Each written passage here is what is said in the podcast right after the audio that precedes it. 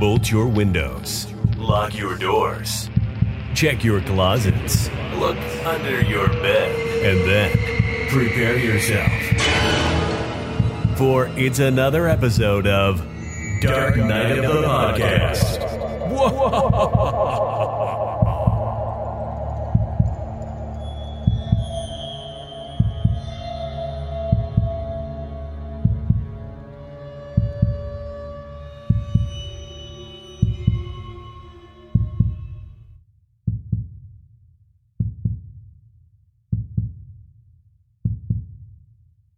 Troy, I'm going to level with you right off the bat with this one. Um, after our last entry, I I don't know I don't know how to even compare. I don't know how we can in any way, shape, or form um, meet the standards that we set after watching the film Shakma last week. Uh, I, you know, I, but I'm I'm out to succeed here, and I like a challenge. So um, we're going to give it a shot. give it a shot. This film is I have not seen this film before, or I, I had a long time ago. I think I saw bits and pieces of it because I do remember some of the stuff from the film. But God, it's been forever, and yeah, this is a fun little piece of cinema. Yeah, you know, the reason I picked this film, I had originally had another film in mind. Um, and I kind of last minute uh, changed it for myself because the thing with this movie is like I have this weird like nostalgic um, fondness for this film. It's one of those titles that like I just remember seeing multiple times on TV as a kid and being really um, a as a child terrified of it, um, and b really um, as I aged, I was still really like, I don't want to say impressed, but I found the effects, the creature effects, very enjoyable. Um, this movie is um, a, a, lovely tribute to the sci-fi films of yesteryear, and it's put in the hands of Tobe Hooper, who we know for some pretty like violent and graphic horror films, and for Tobe Hooper to to handle a, a, title like a remake of Invaders from Mars, the 1986 remake. That is the title that we're going to be exploring today. Um, it, it, has a really interesting and unique result. I can't think of a lot of titles to compare to it, uh, aside from maybe just saying that it's pretty obvious that this was around the era of like the ET craze. You know, they were really trying to capture that kind of energy with this title. Um, and it, but instead it kind of came out as its own thing and i really appreciate it for what it is. Yeah i i was surprised that tobe hooper directed this uh, but not in a bad way because it does show you know his kind of um, eye as a filmmaker because there was a lot of, uh, of scenes in this film that definitely gave me a poltergeist vibe. So yeah I, I, definitely could see but this is a far cry from like the texas chainsaw massacre or the fun house it's a completely different style and type of film. And when you say that, you know, you have a lot of nostalgic memories for this film, I can see like this is going to be a, a nostalgic film for many people that kind of grew up in the 80s and saw this as a child because yeah, I, I, I totally get that because this if the film almost seemed like it was made for kids and not really adults. It does, it does. But you know, it, it's funny because like once you get to like a halfway point with this film, um, the, the first half of it, I would say, is very much like a light, a very light take on like an invasion of the body snatchers. Like there's there's humor, and uh, it's all very like wink, wink. Like these aliens are very obviously aliens. Like, like these people, the people that have been taken by the aliens do not hide their presence like you might get in a movie like an invasion from the body snatchers where it's a little more subtle um, but once you get like to the halfway point of this film it does kind of amp up the scare factor and the gore. Once you introduce the aspects of like military and their machine guns and everything you know it kind of becomes its own thing um and i appreciate for that it for that. So i'm excited to delve into this film. Um before we do give me the basics. I know you were just traveling. Tell me everything. Oh, you know, yeah, it was my spring break last week, so that's that's why we're a little bit late getting this next episode out because I have been very uh, pleased that we pretty much have been getting an episode out a week for the last several weeks. We're on a roll. This is our episode 16. I cannot believe we've. My God. I know, right? Cannot believe we've done this 16 times, and people are still. Oh my God. People are still. Well, that and we've also had two bonus episodes. Yeah. Don't you forget it. So we're technically, I mean, if you sat down and counted them, we're at 18. We're almost at 20. And I say once you hit 20, you're a real podcast. So we're getting there. We are getting there because there are several podcasts that I started to listen to and like were, was really digging, and then they just like all of a sudden just quit putting out episodes. Um, Not us. we don't want to do that because we do. I think Not us. We, we are getting listeners. I, I I look at our stats and our, our our statistics, and our listenership is increasing each week, which is what we want. Even on the older episodes, so it seems like people are discovering these new episodes and going back and listening to some of the older ones. So that's really cool to see because I mean, this is we, we I think I speak for both of us when I said we just love doing this. We love talking about these films, uh, sharing our opinions, and um, yeah, so we're going to keep doing it as long as people keep listening. So Oh my God, I love it. I love it. I found myself today looking at a new microphone. I literally just bought this microphone not too long ago. I'm already looking at a newer, better one. I just like doing this and I want to keep on doing it. I need to get one. T- I need to get a new one too. Uh, we need to take this seriously. And seriously, we, we will. When our second season hits, it's going to be a whole new pizzazz, but that's a conversation for another time. Um, but um, right now, I'm really happy with the progress, and I think our fans are too. And I really hope they're happy with the selection we have today. Yeah, they will be. I think so. But anyways, other than that, I mean, yeah, the week I, I spent traveling this past week, it was my spring break away from school. So I went and I drove back to Iowa from Houston, which was a nice 16 hour one way drive. But I got to spend time with, you know, family, which is always nice, and came back and got back into the swing of things. So that's really about what I've been up to. What about you? Oh my God, the last few weeks have been quite um quite a whirlwind in the best possible way. First of all, weather is getting really nice here in Cleveland, so I've been basking in it. Um, I recently, I don't even know, it's been a couple weeks since we've recorded because of, of our schedules, but I um I recently accepted a role in the film The People in the Trees. I don't know if I even told you that, um, Mhm. but I'm I'm really excited for that. Um, I recently uh, had a really great meeting with um, uh, the company behind the, the title Domestic, and I'm really happy that's moving forward. Um, I've been super happy with the uh, reception thus far from everything we've released for my title Rebirth. Uh, we have three clips out right now, and we're about to release our fourth next Friday. Every other Friday, we're dropping a new clip from the film leading up to the release on June 4th. So um, we've just been getting really positive reception. I'm so excited. I'm feeling really gung ho when it's all things horror, when it's all things film. Um, I feel like this is a good year, and I want to keep up that momentum. So yeah, I'm going to Atlanta um, on Thursday to visit my very best friend, Caitlin Newberry. Uh, she's an amazing actress. You may recognize her from titles I've been in, such as American Poltergeist, The Curse of Lilith Ratchet, where she played my lover, but you'd never know it, um, and Mother Krampus 2 Sleigh Ride, where she plays my friend and cohort. Um, and we've since gone on to become very good friends. So I'm going to go visit her, see, see some film people in Atlanta. So if any of our fans are in Atlanta in the next um, next couple days, say hi, give a shout out. Uh, love to uh, love to uh, catch up with you and chat horror and maybe talk about this title that we're delving into today, Invaders from Mars, 1986. Invaders from Mars. Well, you sound like you've, you've had a very productive last couple of weeks, and yeah, Atlanta's always a fun time. So I'm, sure you're going to enjoy that. So, Yes, yeah, it's been great, honestly. I'm excited to move forward towards the summer too, because it's going to be a good year. I got my shot. Did you get yours? You said yes, right? I did. Yeah, You did. yeah. Yeah, I got mine too. I'm feeling good. I'm feeling healthy, living my life. Well, at least the shot was not in the back of our neck. There's that transition I was looking There's for. the transition. yes. Oh my God, what a horrible place to get an injection. It'd be a, like a spinal tap. it, it was. It looked pretty painful. I'm- Yeah, when I see one Karen Black laying there, uh, passed out with a giant power drill, just slowly making its way towards her neck. Oh my God!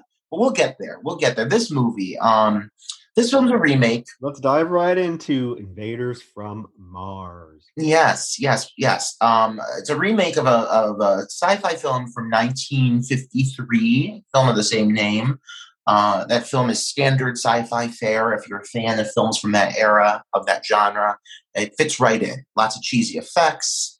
Um, a child who has witnessed a UFO land in his backyard, and he's trying to tell people, but then he's starting to find out, oh no, everybody's been taken over by the aliens. And so this film follows the exact same formula very closely, but with a uh, with a Tobe Hooper touch. Um, one thing I appreciate kind of right off the bat is even though this is a very evolved piece of cinema for him compared to like a Texas Chainsaw Massacre, a lot of his techniques and his like go-tos you still like get glimpses of. Like there's a lot of follow, there's a, a follow shot sequence Mm-hmm. you know, through the classroom. Um, there's a whole sequence in a vehicle with a lot of like close-ups on like animal um, skulls and everything that felt very Texas Chainsaw Massacre, and it had like, you know, and I was like, wow, this is very much a hand, um, uh, an example of Tobe Hooper making this film his own, and I appreciate that about this film. Yeah, uh, and right away, I mean, the opening credits are probably the most '80s thing I've ever seen in my life. They oh like, they come flying out at you with this like whooshing sound It's like whoosh, and they're like it is so dramatic. it is so funny. I was just like, okay, this is this is kind of. And they literally go on for three minutes, which is it go. I was just gonna say it goes on forever. Cinema time, that's a lot. It, it, it goes on forever. It's cute at first. It's, it's stylistic at first, but after 20 minutes, I'm like, okay, this is well, they give you everybody, and this like the, like basically like the whole shtick of it is like every title card comes flying at the camera in a very like in a spoof of like a 1960s style, but it reads very 1980s because you're right that sound effect. But um, they give everyone their moment in the spotlight. like, like they're like they're like first boy, like whoosh, like, all gappers, whoosh, like individually, like it is it is pretty um, drawn out and it's very dramatic because the music, the score to this film is great. I think it's very of the time, but like they start big and it's all like big, grand, swelling sci-fi music. They start on a big note. Mm-hmm. So after yeah, after these opening credits, we are introduced to our protagonist and his father, who is the little boy's name is David, David Gardner, and his his father. They are laying in the backyard talking about space they and the stars and um, it's apparent that they have a really good relationship kind of a nice wholesome family uh, yeah they yeah it's it's definitely a good a good depiction of kind of the nice wholesome family because even the mom comes out and she's very wholesome and it's uh you know there's this whimsical score that's playing over what they're what they're doing and the mom's like oh david you need to go to bed and he's like no i'm not going to bed. Shut up. I'm staying up. And he yeah it's just a very yeah they do a really good job of creating a very natural likable bond between this family.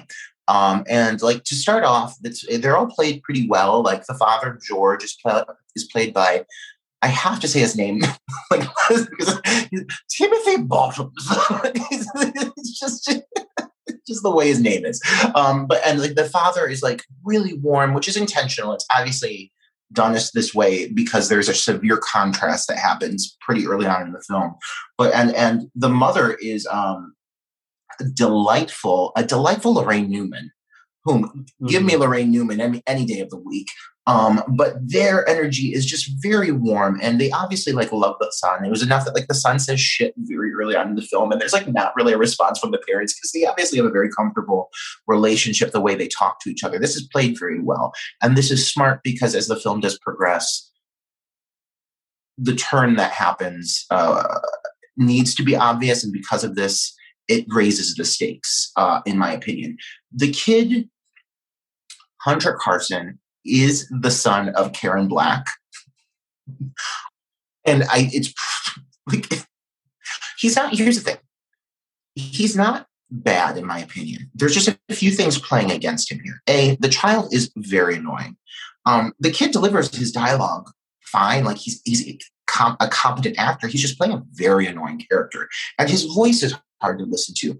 And like one of the things that's very off about the film for this character is a large amount of his dialogue sound, sounds dubbed over. I don't know why this is, but like there are several points where you hear a line like the volume levels just seem very off compared to the rest of the dialogue and it's just obviously an ADR moment and it really like just makes his performance that much more annoying but i feel bad like we're giving the kid a fair shake because as, as far as like child actors go like he's not awful he's just extremely obnoxious yeah no he's not well there are we'll get to it but there are there are particular scenes where i think he's awful um, but for the most part, he delivers a pretty solid um, performance throughout the film. But there are there are a, a few scenes where I thought yeah. he was bad, and it, it was maybe because you know he was trying to project emotion and just didn't have the acting chops to be able to do it. So it came off as very uh, stilted and stagey, and just you could fake. But that, but you know, but no, he, he he's mm-hmm. he's good. But The character itself is annoying, and but I think that that's done on purpose when we get to the end of the film to kind of figure out kind of what really is going on. If you know what I mean, I think that the character then it then it justifies the character being a little bit more annoying uh, than if the ending isn't what it is. Does that make sense? Right. No, yeah, I, I totally get what you're saying. And like, yeah, I, I don't I, I think I, I feel like I almost exactly know what you're saying in the sense of certain moments with him are very wooden because I think it's the moments where he's projecting, like he's more intense moments because he has a very like pitchy voice to begin with. He's always sounds like he's talking like like and a kind of a yell. So when he's actually yelling, it just it's just like a slightly louder version of the same tone. It's and it's very hard to listen to, but he's trying. He's giving it his all, and I uh, kudos to him for that obviously, I mean, it'd be bad if he didn't, but he he obviously has really good chemistry with Karen Black, uh, which I mean. Mm-hmm. Oh yeah, yeah, and we'll get to Karen, but she's definitely one of the I think the most redeeming aspects of this film in general. Um, so we'll talk about that. But yeah, so you get you yeah you get this you get the really cool relationship between the family and yeah there are some little things like him cussing and nobody's really saying anything about it uh, and then he goes to bed and this is when we get the scene with the spaceship that lands in the backyard yeah so there's like and, this huge thunderstorm and the this scene in general it's like it's a mixed bag for me because literally depending on the angle of the spaceship like one angle looks really 1980s and poorly done. And one angle when it's landing in the backyard makes the spaceship look massive and terrifying. So like it's kind of one of those things you kind of just have to take it for what it is. It is like obviously some blue screen work um, but this massive ufo lands in this sand pit beyond the hill you keep hearing out about beyond the hill it's a very prominent area in the film Copper Hill is what it's apparently called. Copper Hill, right? Yes, Copper Hill. Um, it, it's it's it's an ominous place, and for multiple reasons, and it looks as such. So the, the kid sees this UFO. He wakes up his parents, and um, they come running in, and they think he's like having a nightmare because of this extremely epic lightning storm that's happening outside that is quite terrifying. Uh, understandably so. I mean, I guess it's and this is where this this whole scene is gave me this is what gave me poltergeist yeah. vibes. It's filmed very similarly with like the flashing blue the lights, the flashing blue lights, and just the dramatic camera sweeps and stuff. It's very and I was this is where I thought, okay, yeah, this is Tobe Hooper because you can definitely tell it looks much it looks very much like the scene in Poltergeist when there's the storm before the tree comes in the window. Yeah. Yeah. So they get him back, like they lay him back in bed. And he li- he literally like instantly sits up and he just looks ominously out towards the hill.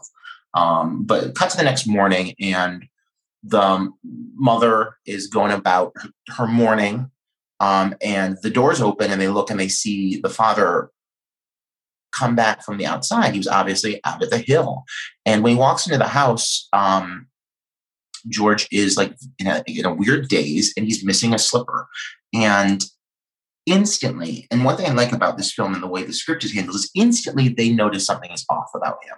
Like, and the way the father, because I watched this through a, a few times, and the way Timothy Bottoms plays this moment, like I literally see the moment when like this I'm guessing there's an alien controlling him because he like walks in the house and he like looks around and he's like, "Where the fuck am I?" And then he's like, "Uh, okay." Like you can see that like the, the confusion in his eyes, and then he like sits down and the mother starts serving him food, but she's like, are you okay, honey? You seem a little off. Like it, they realize it right off the bat.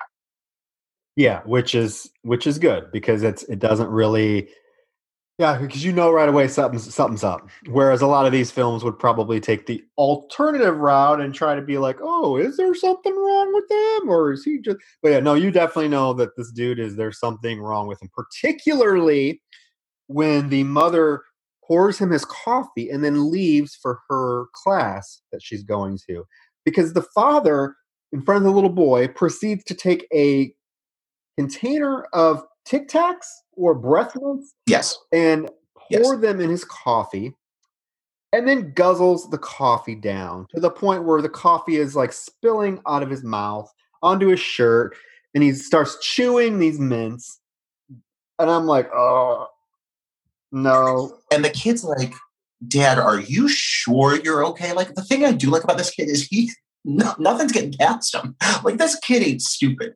He's a sharp tool. And and the and the father is like ominously like, hmm, I'm fine. Hey, why don't we go back to that hill? And the kid's like having none of it.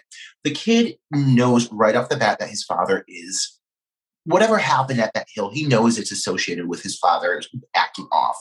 Um, and he sees and he sees the the bandage the, the, on his the back of his father's neck Yeah, well, he sees the Um, actual wound because the father has just gotten back. And so he instantly inquires about the neck, and the father just completely disregards it. And again, the father's performance in this whole sequence, because he was so warm and lovable towards the kid in the first scene or two, to see him being so robotic and cold, the transition is great. He does these little things with his hand. Like at one point, he motions to the kid to like come close, and there are these big, exaggerated, like very wooden movements, and it literally like looks like he is being controlled by an alien. You know, it, it's it's really well handled. I do like the sequence a lot. It is. It is. It's it's a definitely a stark contrast to the opening scene, um, and you know it shows kind of the fam- the family dynamics and how I think how well the family really knows each other. Because you're right, the kid right away knows something's up, and yeah, when he goes outside, the dad wants to walk him to his bus stop, and on the way there, the dad's like, "Oh, yo, you sure you don't want to go by by the hill?"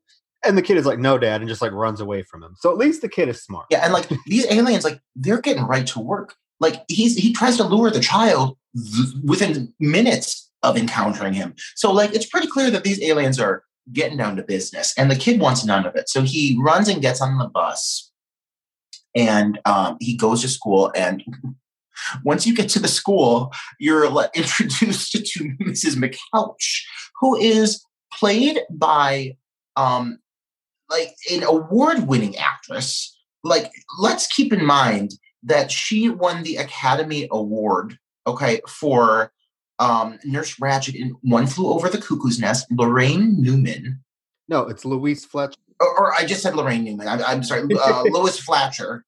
Lois Fletcher, who um, played Mrs. Ratched in One Flew Over the Cuckoo's Nest and uh, was also in Flowers in the Attic, amongst like all these other classic films. And she's playing this character who is so over the top. you know, she was nominated for a Razzie for this, right? I did. I did. I was just going to bring that up. Yeah, this is Louise Fletcher. Yes, you were absolutely right. She won the Best Actress Oscar for playing Nurse Nurse Ratched, probably one of the most iconic uh, villains in film history. And then she went on to do other little things like uh, Exorcist Two, um, Flowers in the Attic, like you said. This, um, some other things, but I feel like she's always kind of been typecast after Nurse Ratched. It's Yeah. kind of like Anthony Perkins after doing Psycho Yeah. you can't really escape that iconic performance. But in this, she is just. I don't know if she deserved a Razzie nomination. She didn't. She did not. she did not. No, it's it's just a very grando- grandiose performance in a film that's a little bit. I don't know. Um, And I have to say, I knew, I fucking knew, I, between Laraine and Louise, I knew I was going to say the wrong one, and I've been counting down to it. And I co- totally lost my thunder. But um, no, she, um, I mean, honestly, it's over the top. But considering the situation that she is possessed by an alien force, like I think this is a really well played role. it is, but even but even before she's possessed, she is kind of a bitch. And But pause, pause, pause. Hear me on this. Listen, I don't think we ever see her not possessed. oh, because right off the bat with the, the frogs, she's like, I was up at the hill and I found the frogs. I think she's possessed right off the bat. That's why it's always so over the top. Okay. I did not get that at all. I thought that, I mean, you're right though, because she did go get the. So you, um, you may be 100% right. And I didn't even think about that. I was just thinking, God damn, this teacher's a bitch. But you Yeah. are, but you are, yeah, you are right. She probably then she probably is possessed that day. The, the first time we're introduced to her, because the first time we're introduced to her, she's, I mean, she's teaching a class. She's kind of very pleasant at first. Uh, they're teaching frog. It's Frog Week. I'm like, oh, that's a cool thing. We have Shark Week. What a week. But she's like, "Oh, show me what these flaps are. Does can anybody show me?" And well, one of the little girls is, you know, hey miss, can you can you help me? There's a little boy who takes a frog and throws it at the little girl. This little girl in the whole movie, her name's He- Heather in the film, and she has these humongous fucking pigtails. they are, I mean, they're Oh my god, they're so ominous. and uh, it, it hits her in the this frog hits her in the face. And she's like, ah. And Davy's sitting next to her, and he picks the frog up and he cuts his finger on a scalpel, but he throws the frog back at the boy, and the boy's like, "Oh, Davy threw a frog!" And, and Miss Miss um, McKeltch is her name, Louise Fletcher, comes over and Yes. just like goes off on this boy, and she is like has this vitriol towards David that is totally confusing to me oh my god! she just and I don't uh, because she doesn't treat the other kids like that, and she's like, "You are a little bastard. This is you are a horrible child. I'm taking you to the and you you deserve to be." Yeah. A few things. A few things. Let me say, uh, first of all, Heather's a bitch, whether she's an alien or not. I can't stand her. Heather is a Heather's a pill from beginning to end. Um, second of all, Mrs. McCouch, and I think this is actually an area of the script that could have used a scene seeing Mrs. McCouch prior to alien abduction or alien transformation, because I think the contrast would have really helped understand the intentions of her performance. Because one thing that I think is kind of off is Mrs. McCouch seems to have more of a human dynamic um, in the way she handles her dialogue and everything, like her interactions with Karen Black's character later on in the film. Um, Louise Fletcher makes these really um, unique choices that I like in the sense of the delivery, but like she, she she's like, "Hey, sister," and like I don't see these aliens calling anybody sister. They're all very like void of emotion, and she's still got an intensity to her that I mean, either she's maybe under control by a more advanced alien. I don't know. But she's not necessarily always on the same wavelength as the other aliens and how they're portrayed. You know what I mean? Yeah, and I'll get yeah yeah. I, I definitely I definitely have some notes regarding that. Um, but yeah, it just it just I, I don't know. It would be, it would have been nice to see some interaction with her and David before this particular Yes. scene because I don't know if it if it's just like because as a teacher, I mean I'm I'm a teacher. I'm I mean I've been in education for many many years, and as a teacher, yeah, you do you do have kids that you don't necessarily like, but uh Well, nowadays, or even in the 80s, the way she handles this child would have gotten her fired. She's grabbing him and swinging him, and, and she's like, you little bat, yeah, you little motherfucker. Like, she's being real hostile with this kid. And in any scenario, in any setting, that's unacceptable. But um, I, I really enjoy her character and my what moment she has. Um, but uh, she does end up taking him to see Karen Black's character, who is like the school nurse counselor from like what I gathered. She's like, yeah, she's a nurse. Her name's Nurse Linda, right? Um, and she's a fucking delight. What a peach. I mean, and she instantly sympathizes with David because clearly the way that Mrs. McKeltch is handling him is unacceptable. And um, and she starts here is where she kind of starts the trend of calling Karen Black's sister. And and that carries through the whole movie. Um, and she even has this moment where she like ticks. You know like Mrs. McKeltch like her has like a face tick? I love it. Yeah, she they're delight. It's it's really cool to watch those two actresses kind of work off of each other. Um, where Karen Black is playing kind of the more wholesome, you know, just nice, compassionate educator, and you know, you get the complete opposite in Louise Fletcher. So it is really really cool to see their kind of uh, interactions. It's it's interesting to watch these two actresses that kind of gain a lot of prominence in the '70s and have a couple iconic roles under their belt you know, kind of square off with each other. Um, Yeah. But Karen Black is a delight. I mean, I love Karen Black. She is great in everything. Um, and so it's really neat to see her in this film playing such a wholesome, um, likable, compassionate character.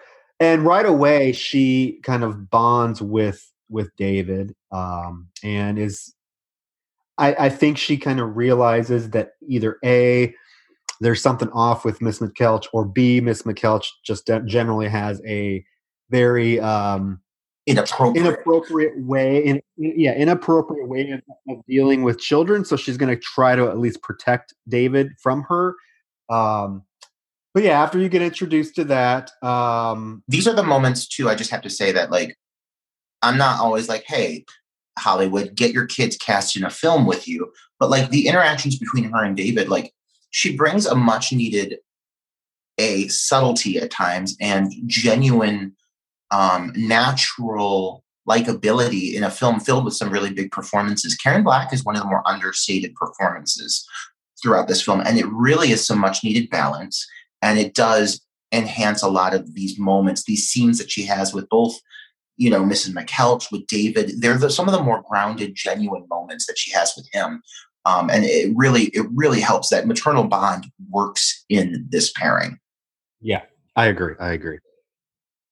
Um, yeah, because I don't see it could have been a disaster with a different child actor. Yeah. Uh, I don't know. I mean, not that there aren't parts of this film that are aren't teetering on disaster with this kid, but at least his scenes with her are very realistic and yes.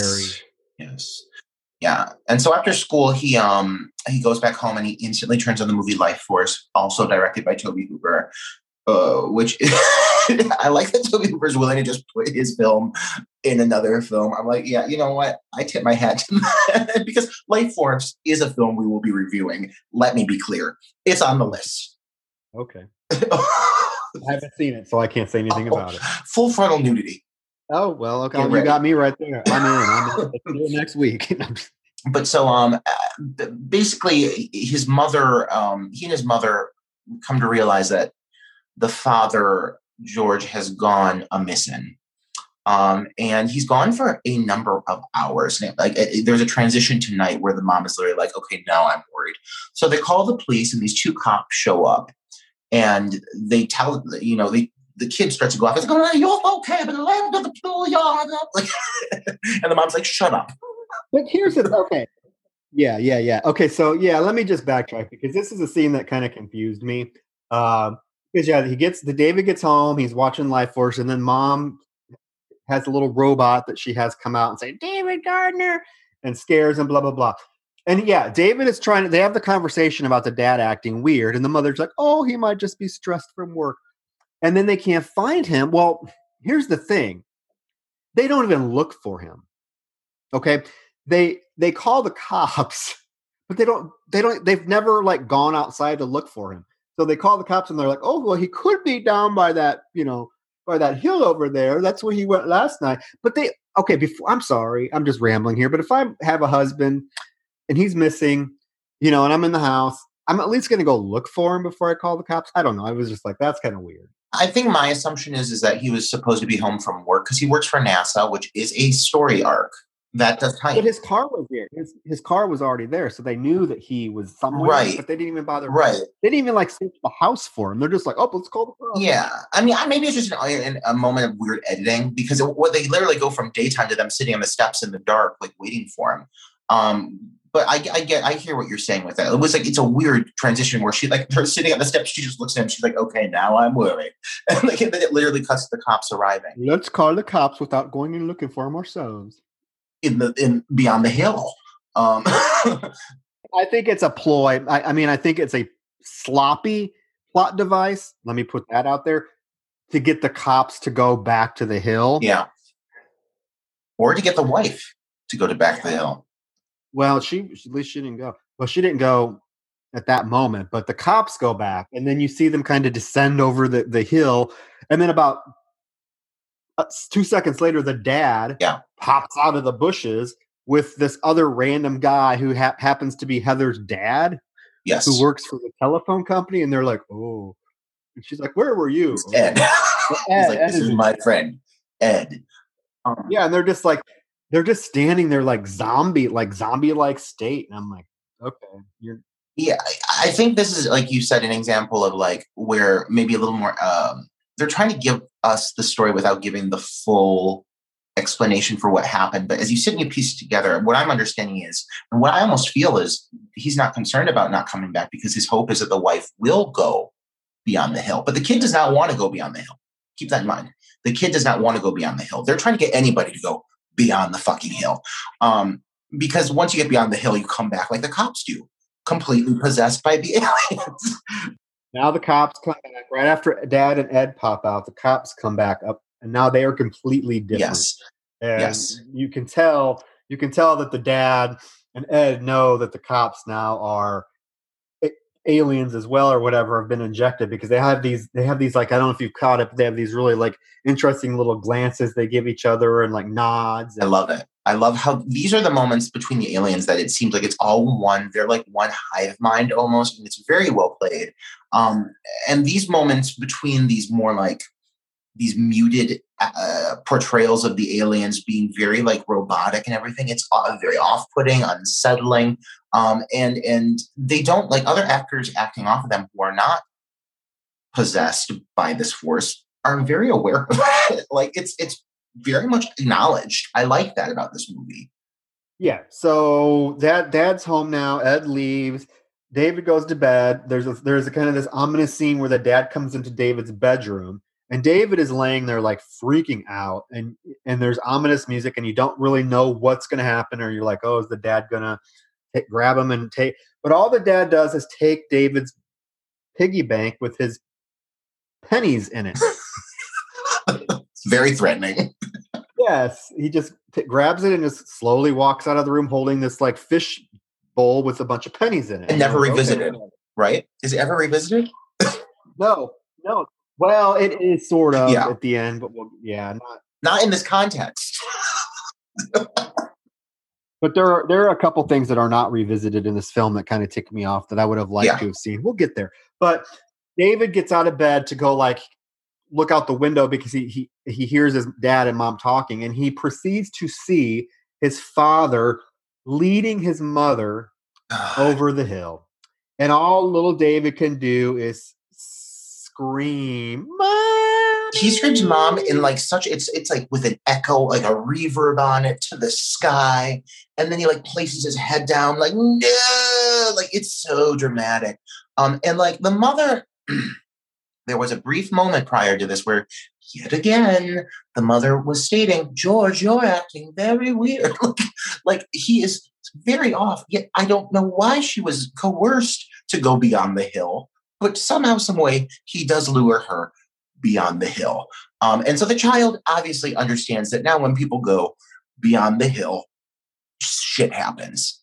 Um, and this moment where he screams to the sky, I guess then he goes to sleep because yet again, there's a very awkward cut to the next morning. Like he doesn't investigate, he doesn't look into it. It's just the next morning he's sitting at the breakfast table.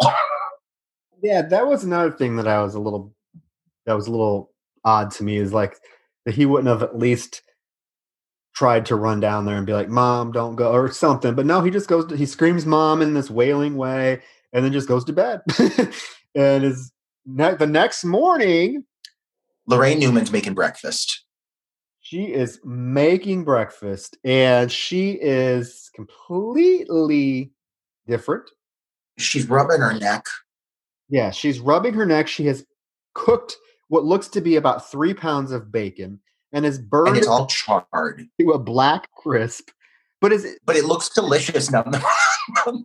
some people like their bacon like black? I mean, I love it. yeah. I mean, I don't this know. whole scene, the the father and the mother are mowing down a, a, a heaping plate of charred bacon, and they're crunching into it, and the whole scene, and the whole my mouth was watering the whole time. I just couldn't resist this platter of crisp charred bacon. it is charred. Hey, so if you like your bacon black, this is the film for you Yes, because it's black and they're just yeah they're chowing down it. Well, then she's talking about how she wants to take him on a picnic later.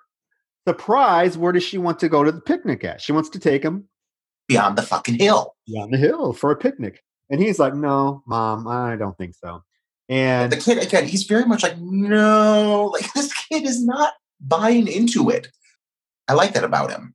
Yeah, he's very resistant to going over the hill. And he's like, no, I don't want to go. Forget it. And she's like, well, no. And she proceeds to take a package of raw hamburger out of the refrigerator. And she's she starts putting making little hamburger patties out of it. And she's like, oh, well, I'll make hamburgers. You would like that, wouldn't you? And then she proceeds to shove raw hamburger in her mouth and start eating it. These are the moments that I enjoy the most. These moments where the aliens are just not even trying.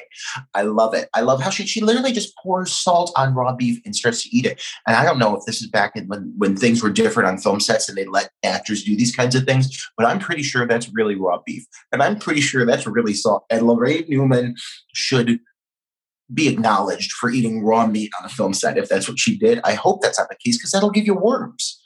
I don't know. My, apparently, apparently, I just remember my mom and her, my aunt talking about it. Apparently, my grandpa used to eat raw hamburger meat. He put it in a bowl with like salt and pepper and just eat it. Yeah, so I that sounds very dangerous.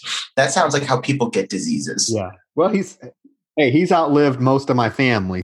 Maybe that's the key to it, raw meat. And I do really love the um the performance from the father in the scene because again, like he's got it down, man. Like as the mom's like, we'll go get hamburgers and go on a picnic.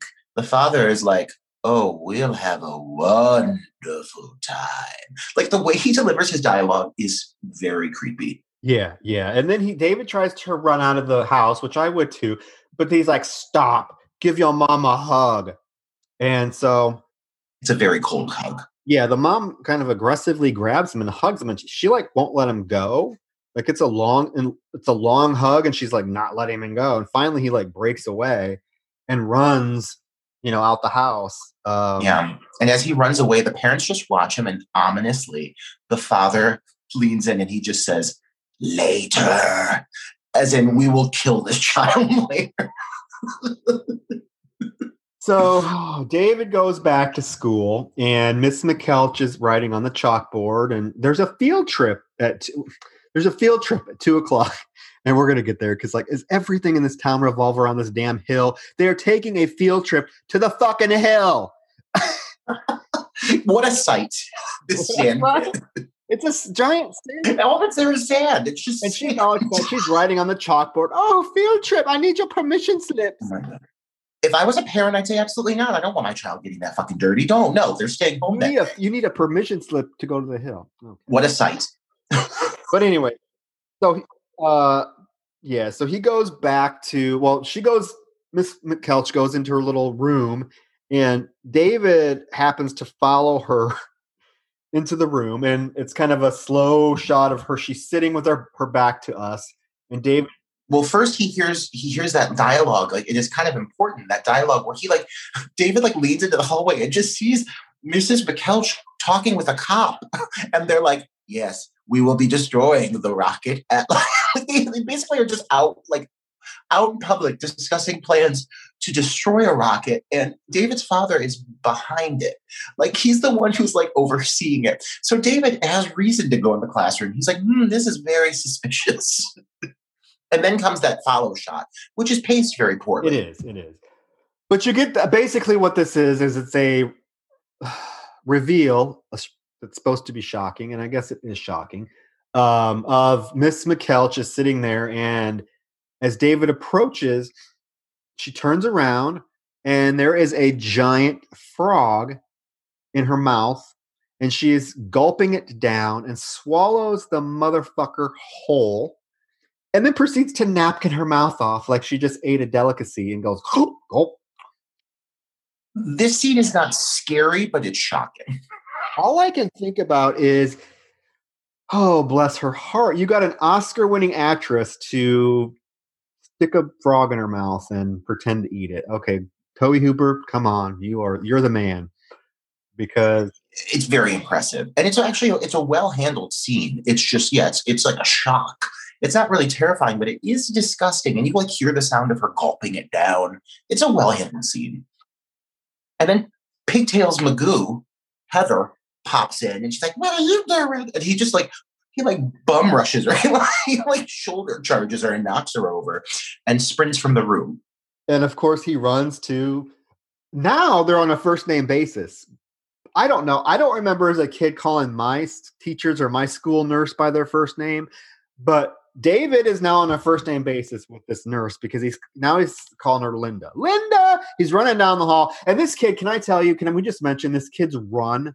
This kid, every time this kid runs, he looks like the character of Sidney running in Scary Movie. That exaggerated, that arms are flapping everywhere. Up. Arms like over there. like, no. yeah.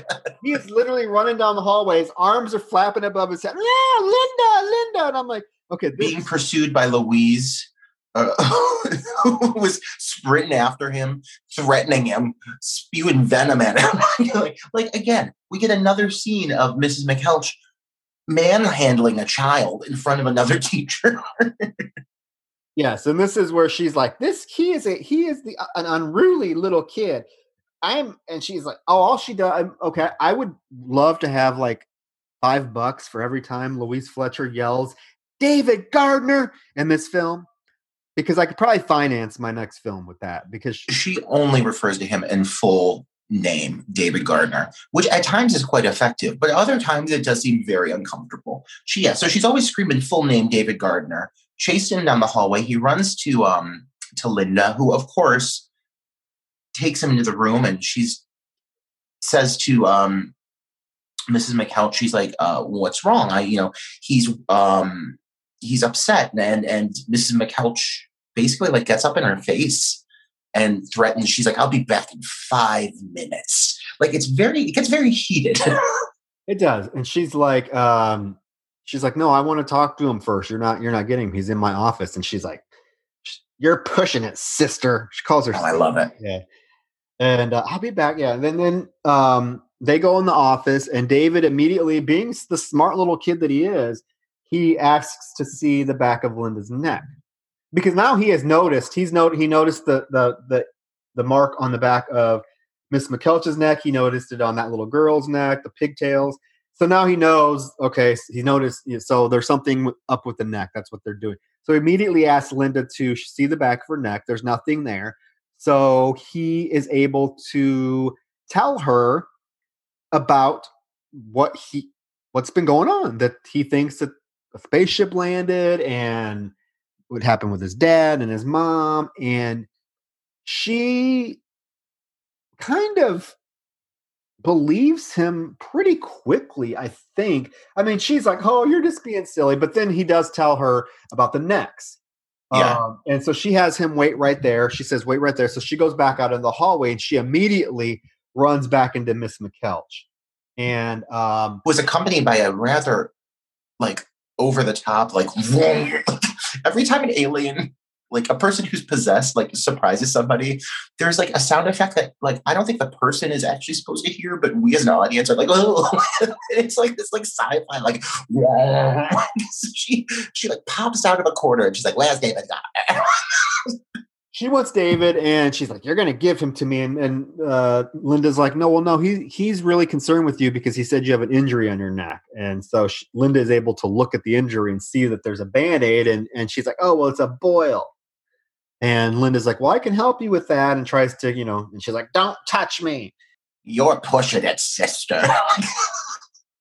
yeah, you have a lot of nerve, sister. These aliens, whatever alien is controlling Mrs. McKeltch specifically is the, one of the sassier aliens because this alien's not putting up with shit. Some of the other aliens are are. It must be a gay alien. Oh, it definitely is a gay alien, as we see later on when she's yucking it up. when she's yucking it up with the California raisins. We'll get to those in, later.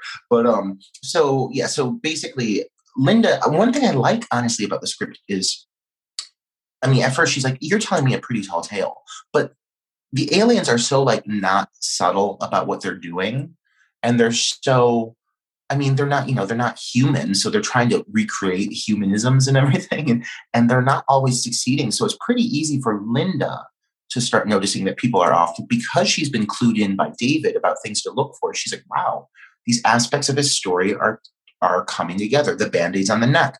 Heather at one point comes to look for david there's a band-aid on her neck. So all these little pieces are starting to fall together. So she, at a very illegal turn of events, Linda agrees to let David escape through her window.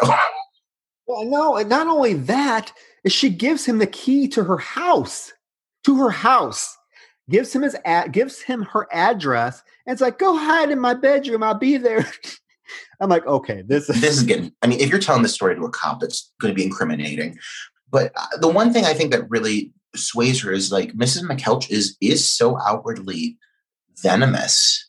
Um, and and I think Linda realizes the second time that they have a dialogue, uh, Mrs. McKeltch is not doing herself any favors in covering up her story. You know, um, so Linda, I think, is swayed just based off of the in, like the turn of events in general, how how Mrs. McKeltch is talking to her, how things kind of fall one after another. It, it's pretty easy for David's story to be proven true, I think, for her. Yeah, because she yeah, she definitely believes it pretty quickly. Anyway, so David's out in the parking lot. As he's running away, he sees his parents pull in. So he runs and to and hides by this van whose door just happens to be open.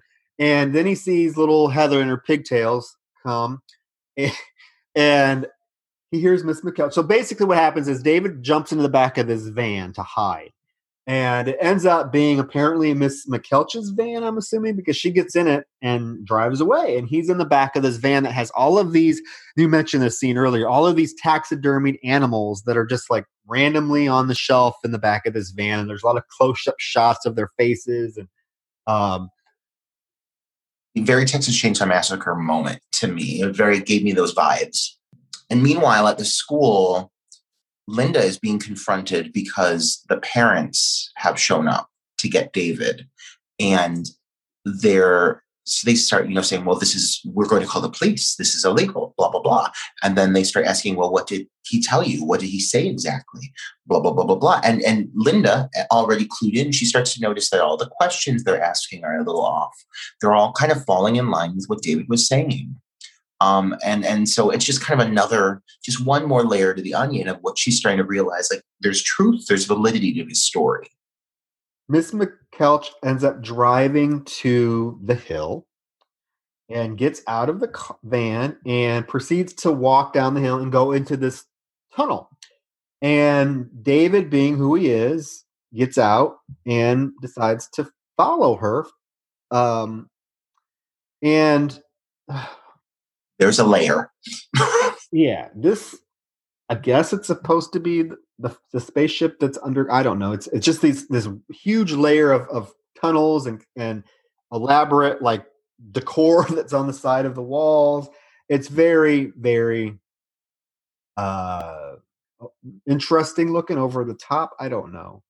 But as she it gives goes, me a little t- a little vibe of Fire in the Sky. Remember the movie Fire in the Sky from the nineties? Oh yeah, like, yeah, yeah, yeah, yeah. like all these like tunnels and this weird like film doors. Like the doors are made of like a weird, like almost like it looks like a cellular kind of like veiny substance as she approaches the doors, they just automatically open. Yeah. And yeah. And so he's going through the tunnels and he sees um, Mrs. McKeltch walking through the, the tunnel system. So he follows her. She goes into what is like, I guess, like a central room where he sees the two of the standout characters in this film, two of these alien minions. And the aliens, like, I am impressed by what they did with these aliens, but that doesn't necessarily mean that they're always like land. Like it's always like like it's not like the effect is always well handled. They're obviously like men in suits with these gigantic headpieces, and the faces have like this big smile with like a toothy grin, and they like have a sense of humor and like they make jokes, like but like in their alien language, they're always like. cack, they're cackling hens, and they get along great with Mrs. McKeltch, and they're always chatting it up. And so David gets into this layer where the where the California raisin men are standing with Mrs. McKeltch and like witnesses uh, another member enter the party.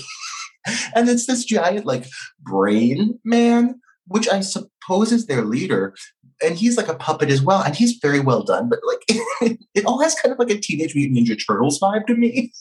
It cut, yeah. That this this like head brain thing comes out on this like conveyor belt of flesh.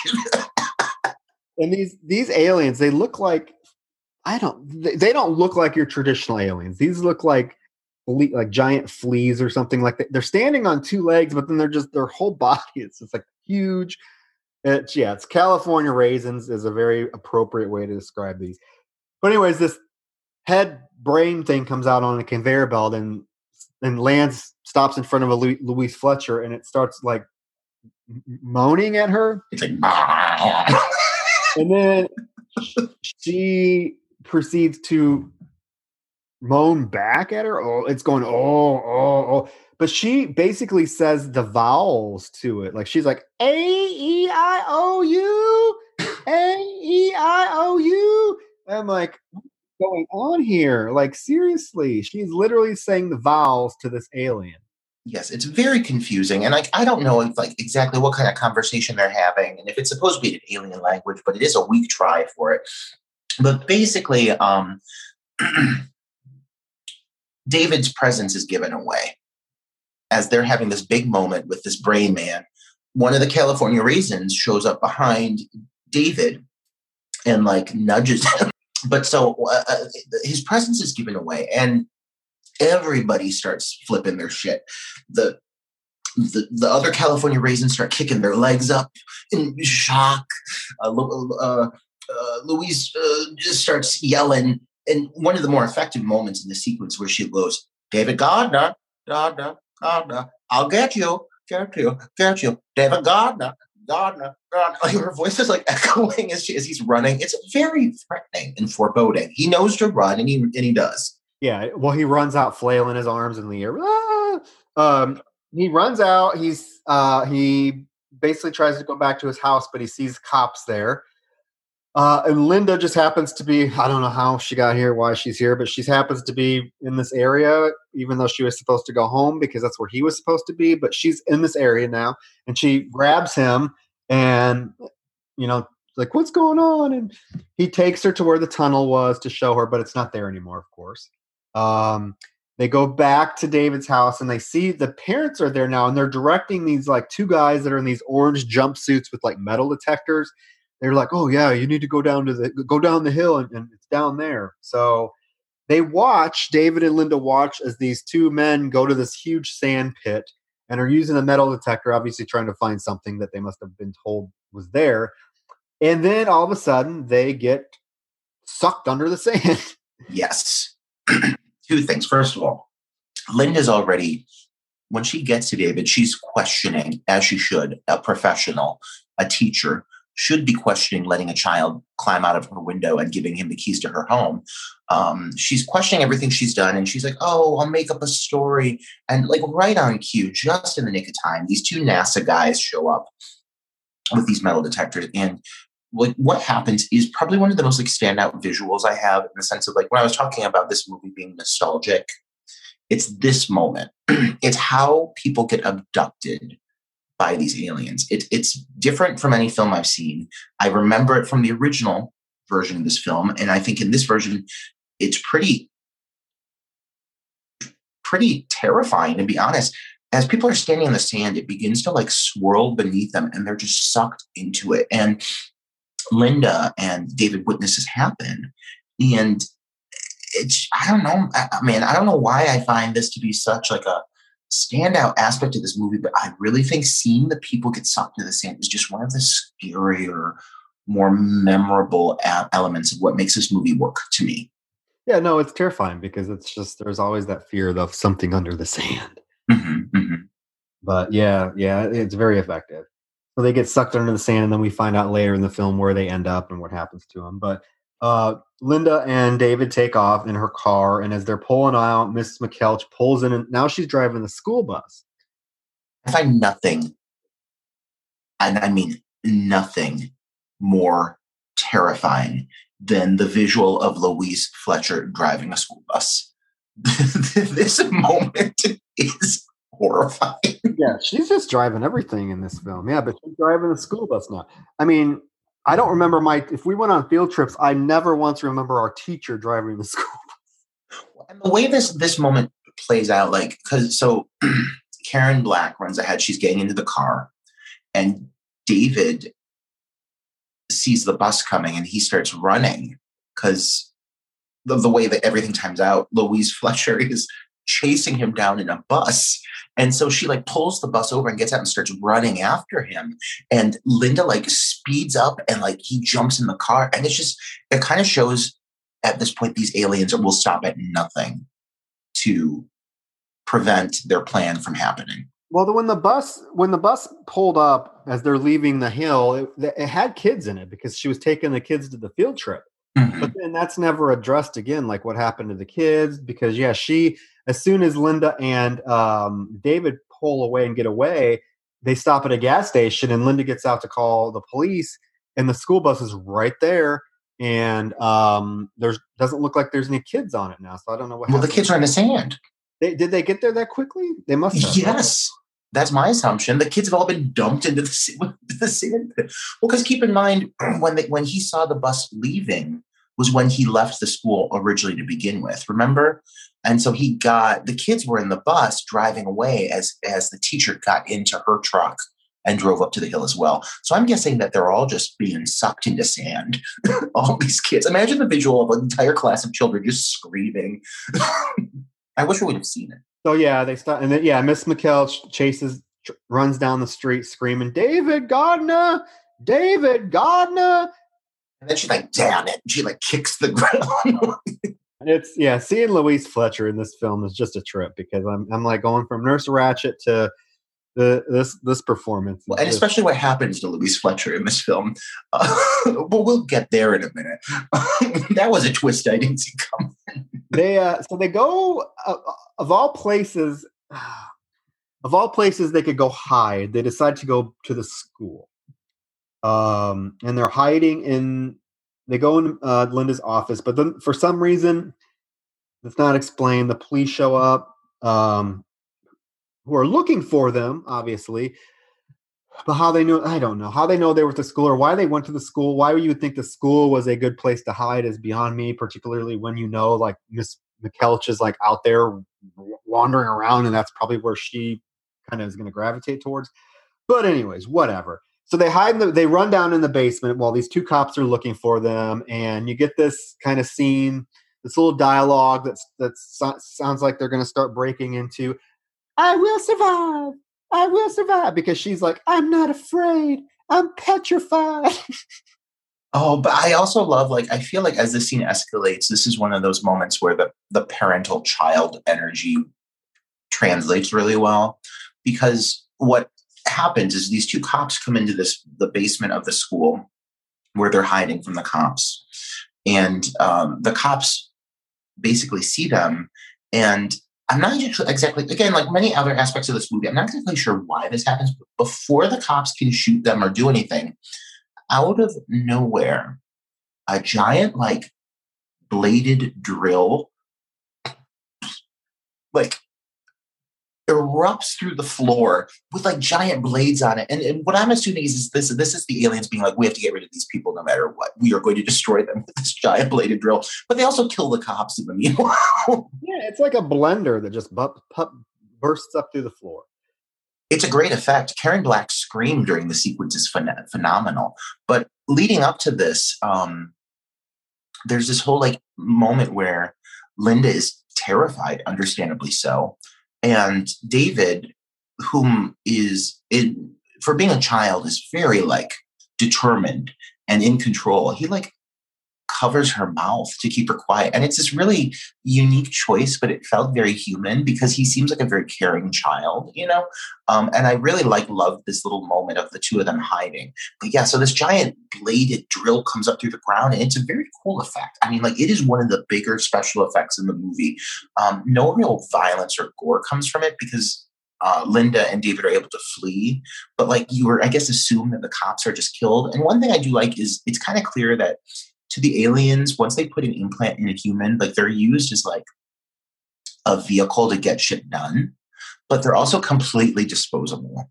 Like the humans, they're just tools to make their plan unfold. So like they will dispose of humans here and there as needed if like if if it suits the situation right as we see here with the cops as we see later with another character so they go after this happens they he is whining about wanting to find his mom and dad. I don't knowing that they're aliens. It doesn't make any sense. But they go to NASA to speak to the General Wilson, and NASA just lets him in. Yeah, I mean, all he really needs to say is like, "My father works here." But I'm guessing his dad must be a pretty high up if that gets him some kind of authority, um, because it's like mentioned a couple of times, but you don't really get a lot of like what the dad's what exactly it is he does. But it does get him in to see General Wilson, played by James Karen. Yeah, so just you just pull up and say, "Hey, my daddy works here," and they let you into NASA. Um, and yeah, James Karen from Return of the Living Dead uh, is is General uh, Wilson, and he proceeds to David proceeds to tell them the story about what's going on, and of course they're skeptical. Um, but Linda's backing him up. Linda is backing him up. She's like, "This kid is, you know, he's he's he's being honest." So they're like, "Hey, can you step out, take him out for a few minutes?" And then the two guys that we saw that were sucked into the sand earlier are now called into his office, called into the office because David had seen while they were getting transported into NASA into the base. David even pointed out, he's like, "There's those two from the from beyond the hill." So yes, so they do get brought into the office. They're brought in the office, and as, as soon as General Wilson asks them about um, Copper Hill, what they what they did there, what they found there, they pull out guns, get ready to shoot him. But luckily, there's other soldiers in the room that tackle these two men, and um, as they're getting ready to arrest them, these two men just start going into convulsions. They just are stopped and and and killed by the lead alien apparently doesn't want them to say anything. So he activates the needles that are in the back of their necks and kills them and then you see the the things come out of their neck. It's really disgusting. It's disgusting it's one of the cooler effects over the course of the whole film. Um, th- there's not a lot of violence there's not a lot of gore but this sequence is really one of the ones that like ugh, make made me actually like audibly respond because you see it like bust out of the skin of the neck. Their bodies are like you're right, they're like convulsing and shaking and and um and the, and then they just lay in their dead and they even say it. They're like General Wilson is like they're dead. so like you understand that these what I like is that the aliens, like they have a plan, obviously, but it's not like one of those alien races where some movies it's like there's no way to stop them. Over the course of this, like you realize throughout the entire course of this film, these aliens don't have like necessarily this is their first time, I think, doing anything on Earth. They don't know exactly how to recreate humans, and they have like a fallback. Like if one of these humans gets captured, they just like short circuit it. So like I do like that these aliens are just kind of like, we'll do whatever the fuck it takes to like take over. And, oh, and in the meantime, we do get some sort of side plot about they are going to take this rocket mission to Mars because they do think that there may be life on Mars because of something they discovered. Uh, and in the at the same moment, David's dad brings a suitcase bomb to one of the workers, who obviously is another alien, and tells him that he needs to. It's going to be it's activated, and he needs to get it to where it needs to go. And what we see is that it is going it gets somebody in a giant semi takes the the suitcase bomb and drives it to the rocket that is supposed to be launching in just minutes. There's a countdown for the rocket to launch that the rocket that's going to go explore mars to see what's up if there you know if there's going to be anything that's that's going to show that there is life on mars or whatever. But the rocket is blown up. Yeah, like the aliens succeed in this aspect, which again, it only goes to prove their existence here in the sandpit. So they're not doing themselves any favors. They're not discreet. These aliens are not discreet. Oh, no, well, they could have they could have blown the that rocket up anytime. Like they could have blown it up yeah. while it was on the way. They could have blown it up when it landed there. They could have, but they blow it up before it even has the chance to leave the the thing. I wonder. I I can't remember. Do they mention what it was that was on Mars that they want to investigate? Is it like a water thing? Do they state that? I can't remember. They they say something about how they how they um detected like yeah life or something movement but and because and then david's like oh well how could that be when there's no water and one guy's like, "Well, there's no water on the surface. We're thinking it's below the surface, which is why we're going to go there and find out." So it's something they detected something. Yeah, you're right. There's that one scientist who's um who's kind of there just for exposition, like the younger one. Um, yeah, it's like they put like a skull or so, something on. Yeah. There. yeah. So um, so I mean, I, obviously, this is enough proof for the General Wilson to say we got to get to that fucking sand pit uh, beyond the hill, and so it's it, everybody goes and grabs their fucking military vehicles and they're all headed there. And for some reason, they do bring the child and Linda. Uh, I don't know exactly why they thought that would be wise. Maybe it's because they like needed him to like guide them exactly where to go. But everybody seems to know where fucking Copper Hill is in this in this whereabouts in this town. So I don't know why they brought David, but he's there. He is there. Uh well, yeah, we know why they brought him, but that's addressed at the end of the film. But, but they bring him, and this is where the film kind of kicks in because you get so much stuff going on. One group goes to the school and finds the hole there, um, and then if, and they're trying to they're they're going to go down in that hole to, to get into the to the layer. But then at the actual Copper Hill, at the sand pit, you get all this action and and like like the ground starts shaking, and Rinaldi, who is one of the soldiers who happens to be, seems like the one that's maybe closest to the general, he falls into the sand and immediately gets sucked down. Oh my god! And the general is freaks out, devastated. Yeah. He's he's like Rinaldi. That's why, yeah. Rinaldi, get him out of there. And then he gets succeeded. He's like, no, like it's so. I mean, for a general, it's a big reaction. For me, in my mind, when I think of general, I think like desensitized, uh, having seen death before. Uh, but God, he's Rinaldi really gets him. So then he's like, "Go put bombs off in there." Yeah. it's a very extreme reaction, and yeah, that's what I said. That's that's why I said it's one of the one of the ones that seems to be closest to the general because yeah, the general is really tore up about it uh, because yeah. other people die, and he could seem to care less. But when Rinaldi dies, oh, because there's another scene with Rinaldi, and it's the same thing that's that comes up here in a few minutes. Rinaldi. it is such a prominent name. Maybe they screaming. Were, maybe it was a son, or maybe they. Well, no, Wilson Rinaldi. Maybe they were secret lovers. You don't know. Maybe it was. I was thinking it could be a lover. It was a scream of losing a lover. I mean, I've never lost a lover, but if I did, it would be in a similar tone. But um, but yeah. So there are the two. Like you know, meanwhile, you've got this other like group of soldiers who have gone in through the school and they've taken um uh, the one scientist, the younger one, I think his name's Weinstein. I think Weinstein. they refer to him as Weinstein. Weinstein. Weinstein. It is Weinstein. And so they've taken him because he's kind of like one of the top scientists for like researching Mars, from my understanding. So um, when they're like sneaking through, this is very confusing. They're like creeping through the tunnels of the, the spaceship and they come across a California Raisin Man, two of them, one of which is wearing a very ornate earpiece um, shaped like a, a disco ball. They are very chatty. They're they are having themselves a time. They're yucking it up. They're chit chatting. And so the, the cops, or not the cops, the military, they all take place with their guns.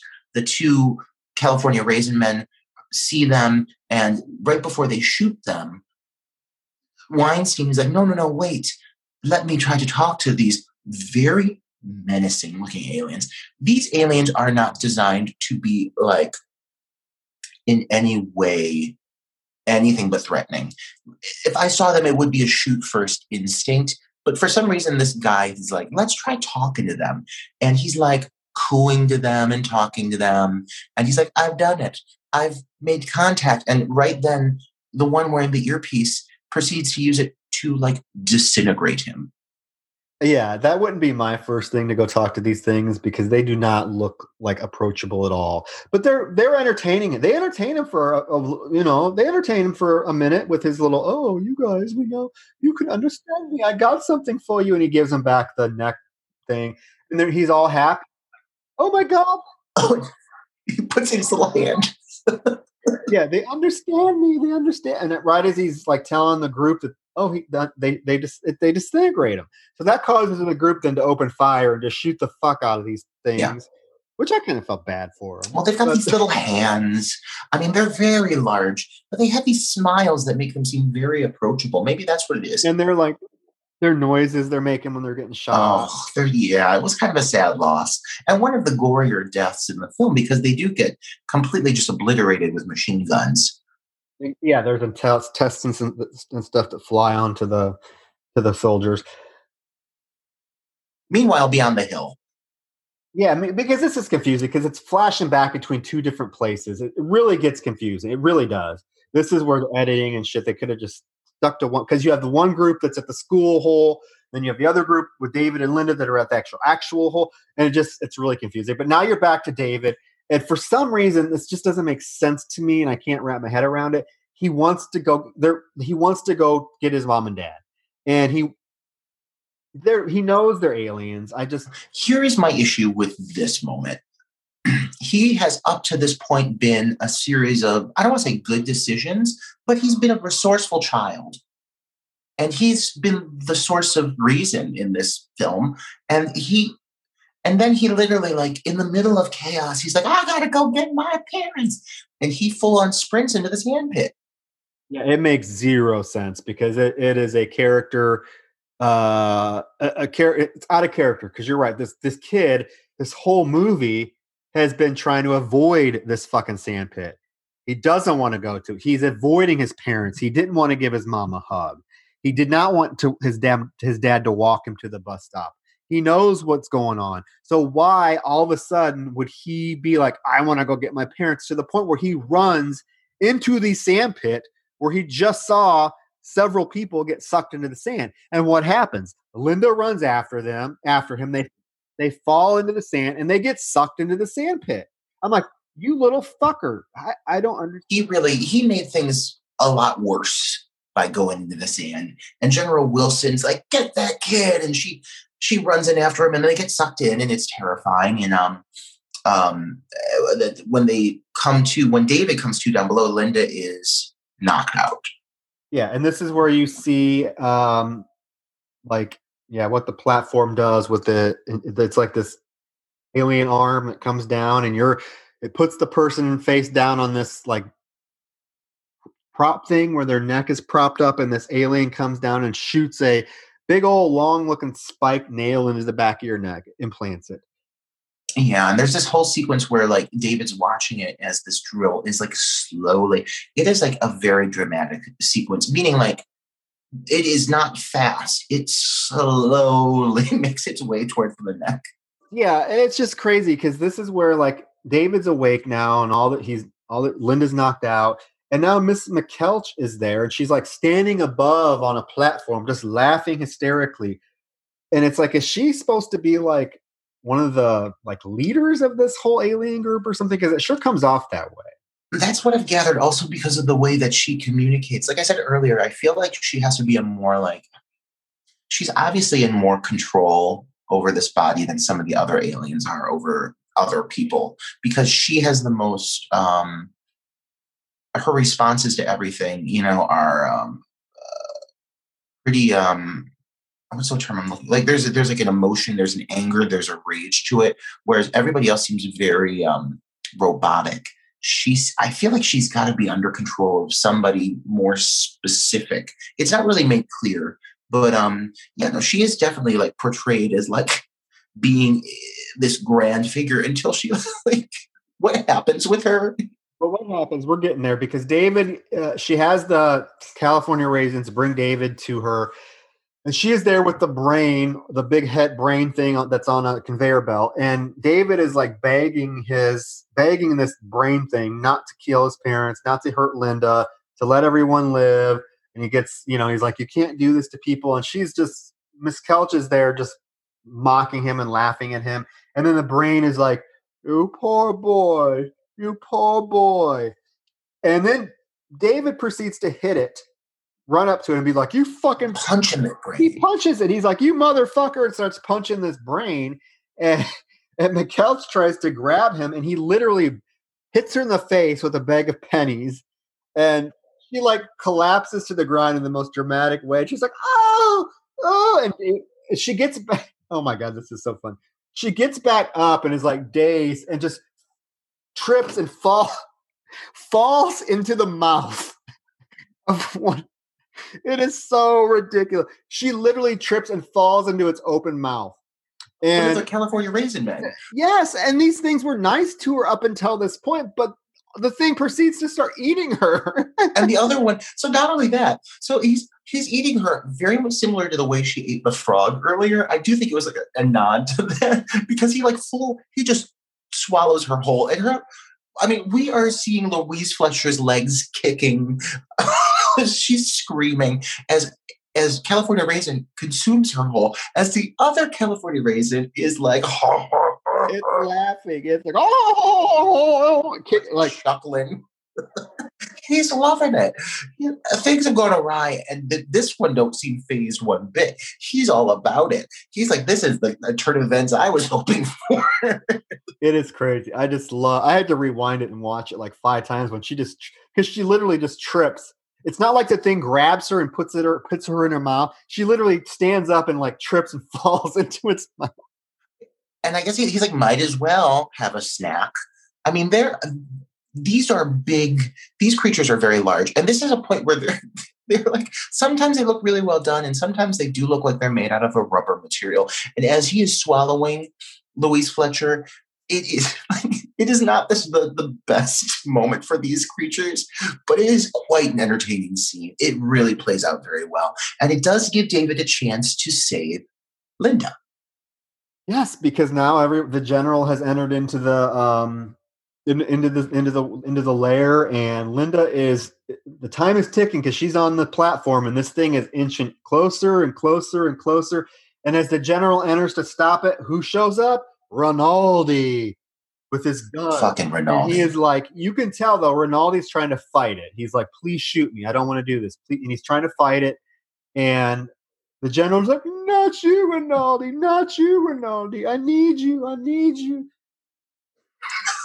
not you like it really is very passionate it is very passionate and rinaldi can't fight it and he starts he starts opening fire and they kill him and they shoot him and the general's like no no we gotta get revenge so they basically burst into the lair and just start shooting everything gunning down all of these California raisin creatures, and there's just now there's way more of them, and they're just blowing them up, and they're the head the head thing on the platform is up there laughing and screaming, and they're shooting it in, and it's just chaos.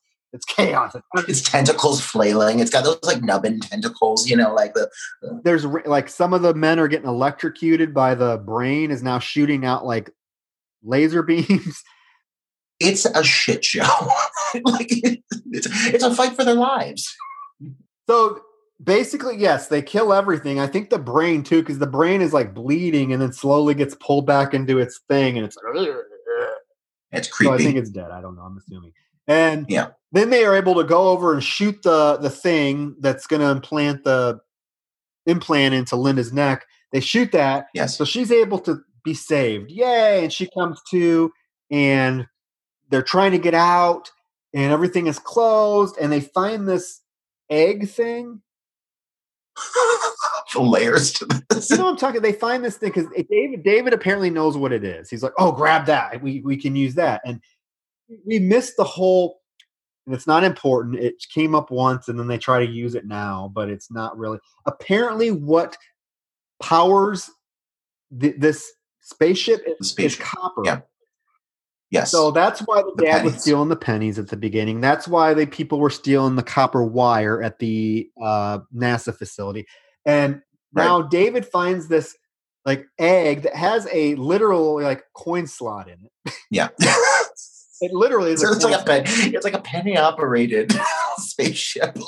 oh, and David just happens to have a penny because his dad gave him a fancy 1952 penny earlier in the movie he puts the penny in the coin slot and literally the thing starts like shooting lasers and fire out everywhere and they they're able to bust a hole in the in the tunnel and get out um, and in the meantime they have planted a bomb in the spaceship so as they get out the spaceship starts to leave and david's parents emerge and start chasing. Oh yeah, they're well, they're still under the possession. The kids are still under the or the the kids. The parents are still uh, like under the influence of the the uh, whatever's been drilled in their heads.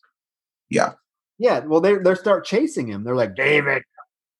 Right, right, right. So they're trying to lure him back, and he's like, "Mom and Dad, I love you, but no." Which see doesn't make any sense because five minutes ago he was running into a sandpit to save him.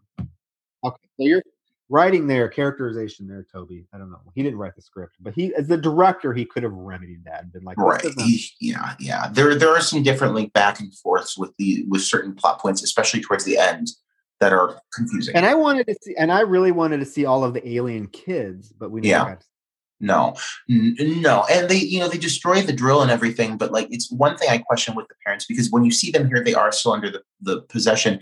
But like, what's the difference between when certain alien, like you know, the two aliens that are shown earlier um, in at NASA when the you know once it's detected and the, the the pieces drill out of the back of their necks. Um, like what the significance of like so the so the parents are still under the possession, but like who's operating that? How is that like? w- What is preventing them from eventually having that happen to them? Because the, the drill's been destroyed, things are going awry. You know what I mean? Like, but yet the still the parents are still in full alien mode. Yeah, I, I don't know. I don't know. There- There's a lot of little things that are just mm. best Yeah. left on. But you know what? They can be unanswered because the ending is one of those pop out endings that allow everything that happened to be not maybe so um, explainable or needs an, an explanation. Uh, because what happens is basically David and everybody run out of the spaceship. His parents are chasing him. The spaceship goes up into the sky and it explodes. Okay. It explodes. Fire is going everywhere. And right as his parents are catching up to him, what happens? Um, with the, with the spaceship. What? No, the spaceship is already blown up. His parent, right? It's right as his parents are getting ready to grab him. They're running towards his house. He wakes up. Oh, from oh yes, from the yes, it's a nightmare. It is in tradition of the original film because it's the same shit. They didn't really put a new twist on it. No, no. So he wakes up. So it was a dream. Yes, it is, Apparently. which is I don't want to say is disappointing. I just wish that would have been. It's it's disappointing. I was disappointed. Yeah, But um because I mean then it's just like I hate when movies do that. I don't know. That's just me because I've invested all this time into this movie and then to find out, well, it's a dream. yeah. I mean, and I I think it explains. Sorry, I think it explains a lot though, because a lot of this movie was not gelling with me. I was, I was, it was entertaining. Okay, I'm not giving it that. The movie is very highly entertaining. A lot of it wasn't gelling with me until this happened, because then I was like, oh, okay, so this is David's dream. He is the main protagonist of the movie. The movie is always told from his perspective. Yeah. Um, so it really kind of makes sense that he throughout the movie acts the way he does and that people are just so willing to listen to him Yeah. Well, and even when you tie into the beginning of the film with the he and the father looking at the night sky, talking about the stars and why he would have a dream like this, like it does, it, it kind of does all come full circle.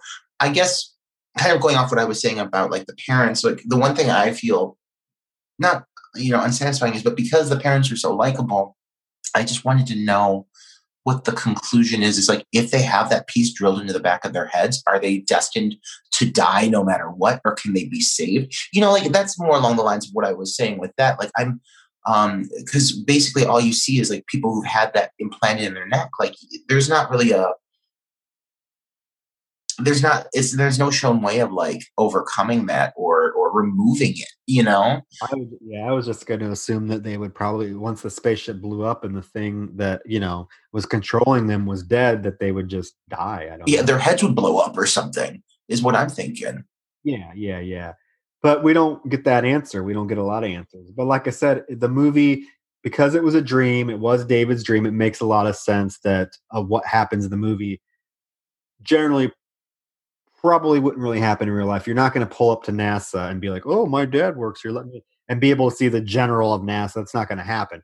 But because it's a dream and he wants to be the hero because his whole thing is he wants to be an astronaut he wants to he's, he's very intelligent he has a goal so this is like his his dream is like his um visualizing himself being this you know hero this astronaut that's able to go to space and look at mars and be able to so it makes sense that this little kid has has so much control or pull throughout this film yeah, and I guess it does excuse some of like the simplistic. So there's a few simplicities, like certain things that just don't make sense. That yeah, I mean, basically what you're saying, but there are some moments that's like, ooh, like in in a normal reality that just wouldn't fly or wouldn't jive. But in the sense of this kind of dream world that he's apparently in, that makes sense. Um, but no, I do I do hear what you're saying in the sense of like it is kind of like womp womp. I'd really like to see like a real grand conclusion to all of this, especially with the final like 20 minutes of this becoming such an epic sequence with like the explosions and the dis- destroying and killing all the aliens, the UFO leaving again. Um, I would just like to know more conclusion. I'd want a happy ending. I guess this is, what I mean, this is a happy ending because it technically didn't happen, but well, sort of because yeah so the since the story was told through david's perspective it's his dream then we we we can excuse a lot of the stuff in the film that just didn't jive. And like i said that's kind of what i said the film was very seems like it was very much meant for kids because now the the film is being told as we know from a kid's perspective. So that really does like you said make a lot of the simplistic stuff some of the way that the adults act make a little bit more sense. Yeah. Um, because yeah. this is david's this is david's world. This is his vision of what should how this would happen. But anyways, he tells his parents about um about his dream and they're like, "Oh, that's that's insane." The dad's like, "Oh, I do like the the the aliens and the copper having to power them." And the mom's like using her alien Connie Conehead voice that she used in Saturday Night Live, uh Laraine Newman and yeah, to, to kind of tease him. Um, right. And so I thought that was kind of a neat little throw in thing that they did. Yeah. She says, talks the exact same way as Connie Conehead did. Uh, and anyways, the parents go to bed, and David goes and looks out the window, and what do you know? It's all happening again. it's all happening. He sees the bright light. His face, his eyes get wide. His face like contorts, and you see exactly what. And he runs into his parents' bedroom, opens the door, and just immediately starts screaming bloody murder. Bang! The film ends. So I don't know how to interpret that. I guess you interpret it two ways. You interpret it as, okay, this shit's really happening now, or you interpret it as this is just another dream. I don't know. Yeah. Yeah. Uh, whatever he saw Which they never show. Know, which leaves us on a cliffhanger. But overall, like, I don't um I don't have a lot of gripes with this movie. It's so entertaining, absurdly so, but it's so entertaining beginning to end. Like when I used the term nostalgic before we started this, like I have to come back to that. Watching this film for me, after quite a long time, it's been years. It's been years. Watching it for me was a very um reminiscent experience. I remembered so many moments that I was like, oh my God. Like the whole scene with the frog, but even like like the visual of Heather's pigtails in the in the um, nurse's door like the silhouette of the pigtails. I was like, I remember that shot. I remember all these little things, like you, uh, coming back to it.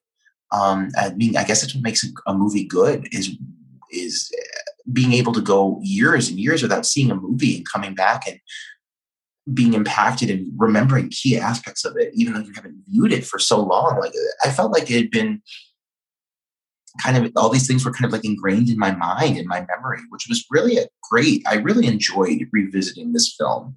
Um it's fun. I could i could see that.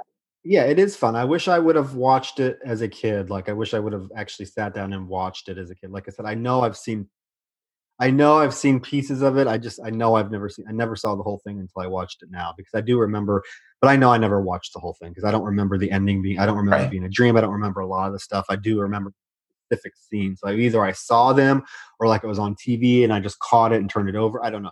But as a kid, I could see this movie having such a great, you'd have such a great time with this film. Oh, yeah. Because it's scary, but it's not like overloading your senses scary. Like it's very like fairy tale-ish. I don't know.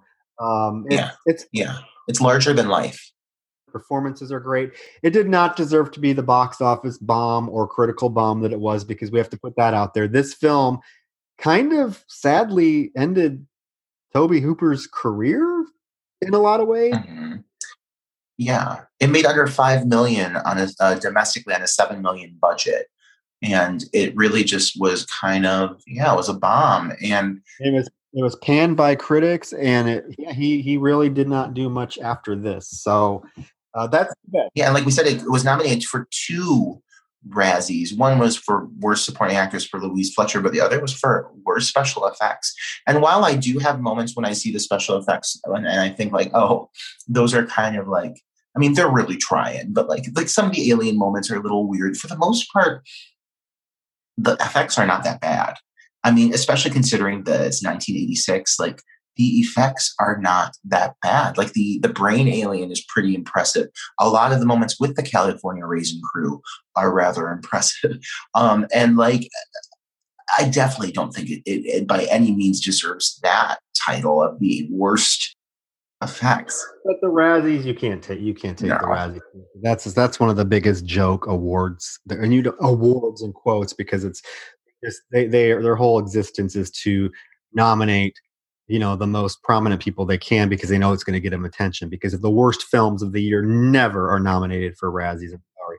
They, they, they're more concerned about nominating big names in, in movies that maybe got bad critical reviews because they, they know it's going to get them attention. But whatever that's my rampage. But yeah that is invaders from mars. It's a great film. It's fun. I'm glad it, it kind of got a little cult classic resurgence here lately.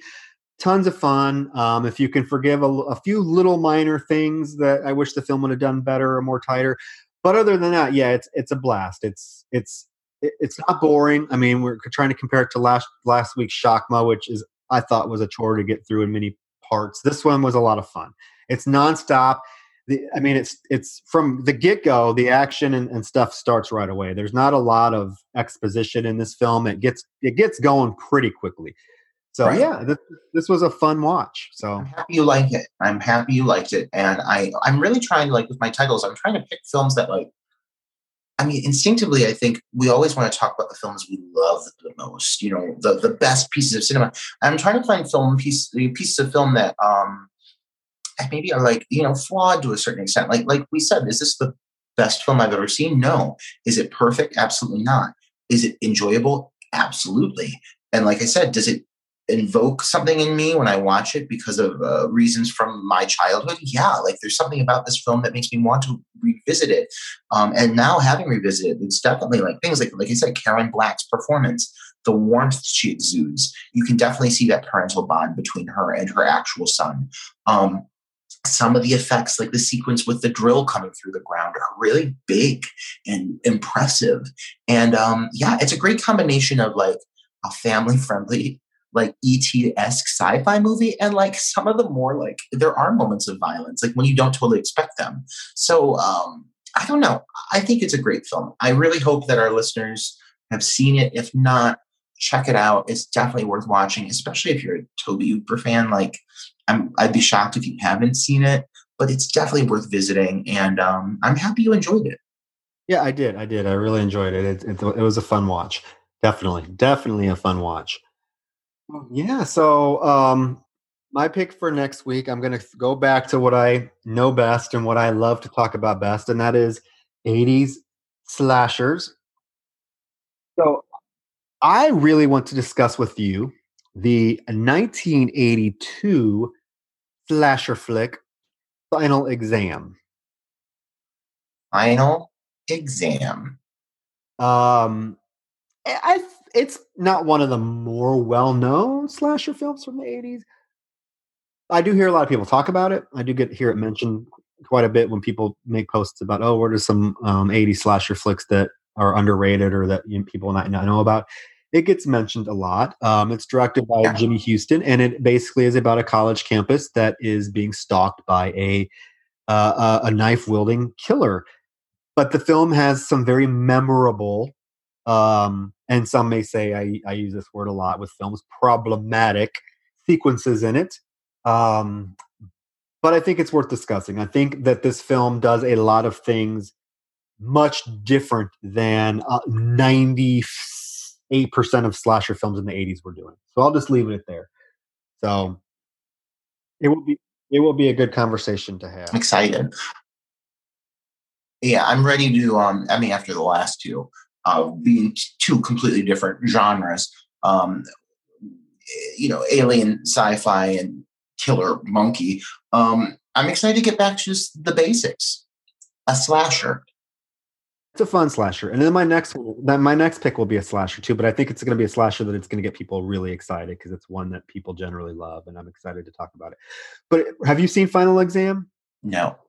Okay, so yes, that's great because uh, again, I feel like this film does a lot of things differently than a lot of slasher films did. I personally, well, no, we're going to save it.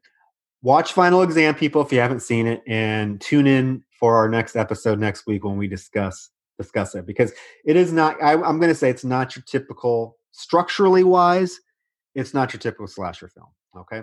And afterwards, we will be having an exam on Final Exam, so we expect you to listen. All right. So yeah, this was fun. I'm glad we tuned in. So I'm excited to talk about Final Exam. It'll have to be back when you get back from your little Atlanta adventure. Woohoo!